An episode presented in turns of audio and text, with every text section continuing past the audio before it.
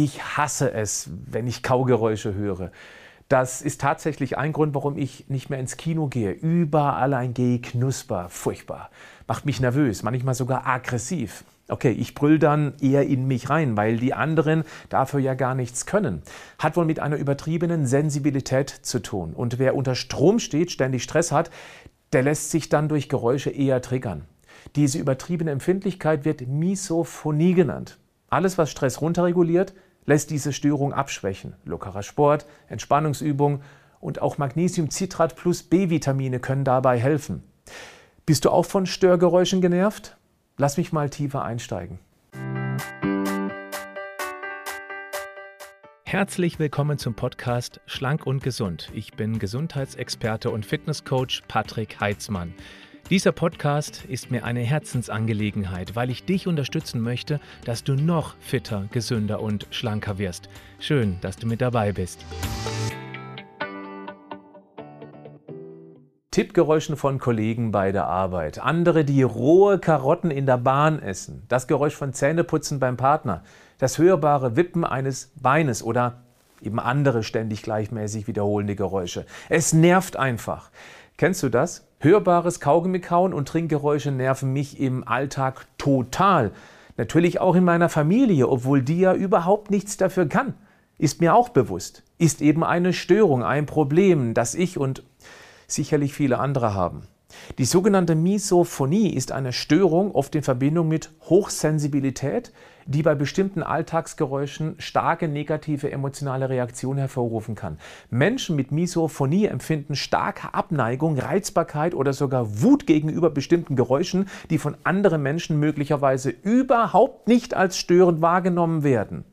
Die genauen Ursachen der Misophonie, die sind noch nicht vollständig verstanden und es handelt sich um ein relativ neues Forschungsgebiet. Es wird angenommen, dass es genetische Ursachen gibt, aber auch Umweltfaktoren und vor allem oft in der Kindheit angelegte Programme eine Rolle spielen können. Eine Studie der Fachzeitschrift Current Biology führt dies auf eine Störung von emotionalen Kontrollmechanismen im Gehirn zurück und gibt der umstrittenen Erkrankung erstmals eine pathologische Basis. Interessant ist auch, dass typische Alltagsgeräusche wie Regen oder Autofahrgeräusche da überhaupt nicht als störend empfunden werden. Bisher ist die Misophonie keine anerkannte Erkrankung. Die meisten Psychiater würden bei den Patienten eher an eine Phobie, eine posttraumatische Belastungsstörung oder eine Zwangsstörung denken. Psychiater der Freien Universität Amsterdam sind aber zu einem neuen Forschungsergebnis gekommen. Zitat die Reaktionen bei Menschen mit Misophonie sind grundsätzlich anders als bei einer Phobie. Sie zeigen keine Angst, sondern eher Aggression. Ein schweres traumatisches Erlebnis wie bei einer posttraumatischen Belastungsstörung sei in der Regel nicht erkennbar und im Unterschied zur Zwangsstörung würden die Patienten die Geräusche in der Regel vermeiden. Eine Besonderheit sei auch, dass die Krankheit häufig in der Kindheit beginnt. Ein Neurowissenschaftler namens Kumar von der University Newcastle in England ist der Störung mit einem Kernspintomographen auf den Grund gegangen. Der Forscher untersuchte die Hirnaktivität von 20 Menschen mit Misophonie, während diesen bestimmte Geräusche vorgespielt wurden, die bei ihnen zum Beispiel den Herzschlag deutlich beschleunigten. Vereinfacht gesagt kommt es laut Kumar zu einer Veränderung der zentralen Steuerungszentren des Gehirns. Die Forschungen sind allerdings noch nicht abgeschlossen. Eines ist aber sicher, es stresst die Betroffenen, wie ich leider aus eigenen Erfahrungen bestätigen kann. Die Behandlung von Misophonie kann variieren. Es gibt leider auch keine universelle Heilung. Hier sind aber einige mögliche Ansätze und Strategien, die bei einer Bewältigung von Misophonie helfen können, falls sie das Leben zu stark einschränken. Gerade mit anderen Personen, denen man nicht aus dem Weg gehen kann und will, die aber auch kein Verständnis dafür zeigen.